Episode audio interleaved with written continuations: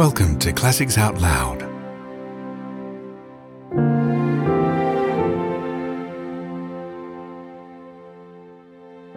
The Wonderful Wizard of Oz by L. Frank Baum.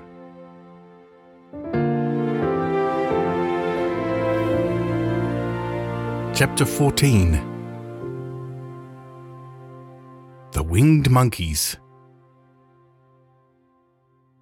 You will remember there was no road, not even a pathway, between the castle of the Wicked Witch and the Emerald City. When the four travellers went in search of the witch, she had seen them coming, and so sent the winged monkeys to bring them to her.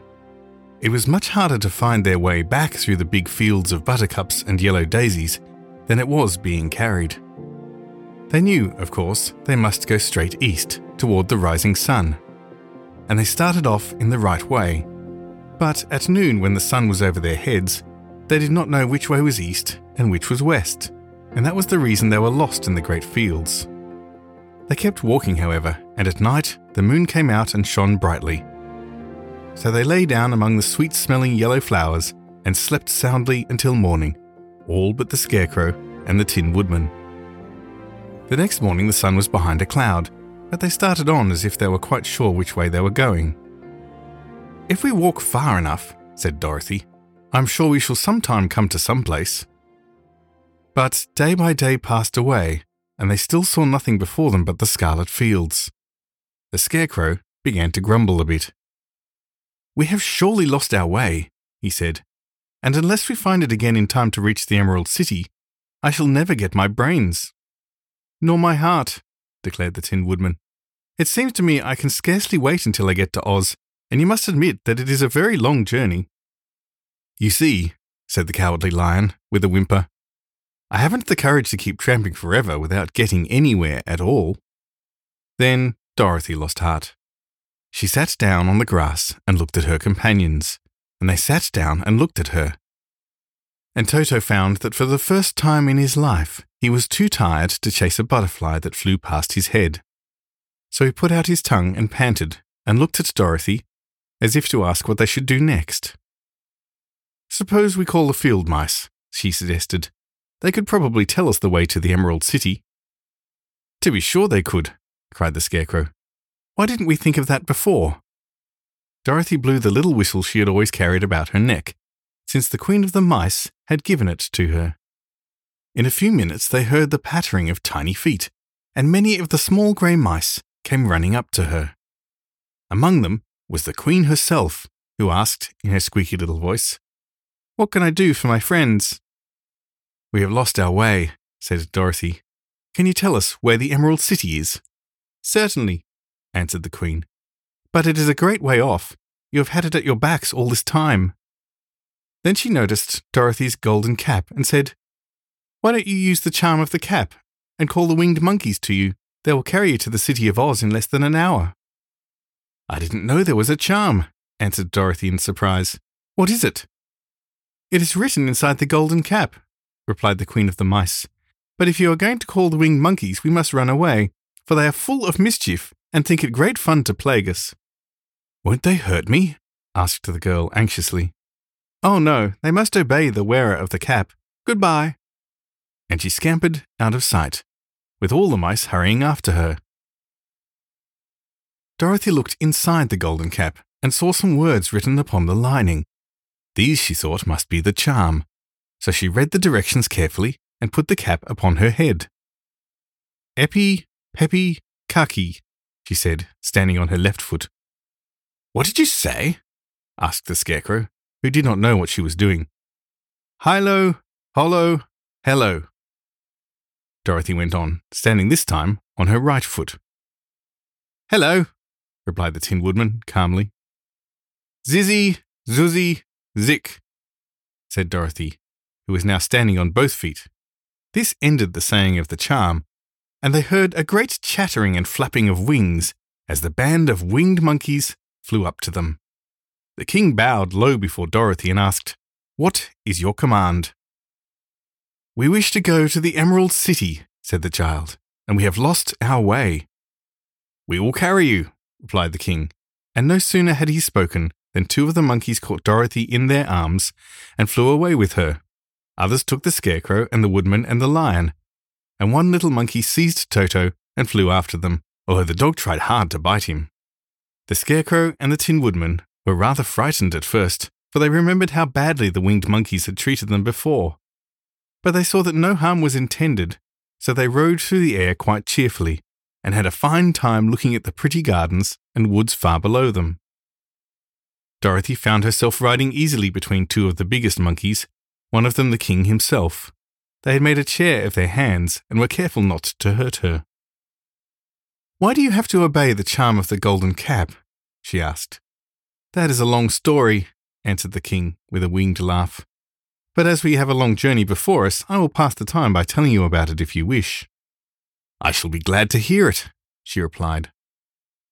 Once, began the leader, we were a free people, living happily in the great forest, flying from tree to tree, eating nuts and fruit, and doing just as we pleased without calling anybody master. Perhaps some of us were rather too full of mischief at times, flying down to pull the tails of the animals that had no wings, chasing birds, and throwing nuts at the people who walked in the forest. But we were careless and happy and full of fun, and enjoyed every minute of the day. Long before Oz came out of the clouds to rule over this land. There lived here then, away at the north, a beautiful princess, who was also a powerful sorceress. All her magic was used to help the people, and she was never known to hurt anyone who was good. Her name was Gayelette, and she lived in a handsome palace built from great blocks of ruby. Everyone loved her, but her greatest sorrow was that she could find no one to love in return, since all the men were much too stupid and ugly to mate with one so beautiful and wise. At last, however, she found a boy who was handsome and manly and wise beyond his years. Gayelette made up her mind that when he grew to be a man, she would make him her husband. So she took him to her ruby palace and used all her magic powers to make him as strong and good and lovely as any woman could wish. When he grew to manhood, Quelala, as he was called, was said to be the best and wisest man in all the land, while his manly beauty was so great that Gayelette loved him dearly and hastened to make everything ready for the wedding. My grandfather was at that time the king of the winged monkeys, which lived in the forest near Gayelette's palace, and the old fellow loved a joke better than a good dinner. One day, just before the wedding, my grandfather was flying out with his band when he saw Quelala walking beside the river. He was dressed in a rich costume of pink silk and purple velvet, and my grandfather thought he could see what he could do. At his word, the band flew down and seized Quelala, carried him in their arms until they were over the middle of the river, and then dropped him into the water. Swim out, my fine fellow, cried my grandfather, and see if the water has spotted your clothes. Quelala was much too wise not to swim, and he was not in the least spoiled by all his good fortune. He laughed when he came to the top of the water and swam into shore. But when Gayelette came running out to him, she found his silks and velvet all ruined by the river. The princess was angry, and she knew, of course, who did it. She had all the winged monkeys brought before her, and she said at first that their wings should be tied, and they should be treated as they had treated Quelala, and dropped in the river. But my grandfather pleaded hard, for he knew the monkeys would drown in the river with their wings tied. And Quelala said a kind word for them also, so that Gayelette finally spared them, on condition that the winged monkeys should ever after do three times the bidding of the owner of the golden cap. This cap had been made for a wedding present to Quelala, and it is said to have cost the princess half her kingdom. Of course, my grandfather and all the other monkeys at once agreed to the condition, and that is how it happens that we are three times the slaves of the owner of the golden cap, whosoever he may be. And what became of them? asked Dorothy, who had been greatly interested in the story. Quelala being the first owner of the golden cap, replied the monkey, he was the first to lay his wishes upon us.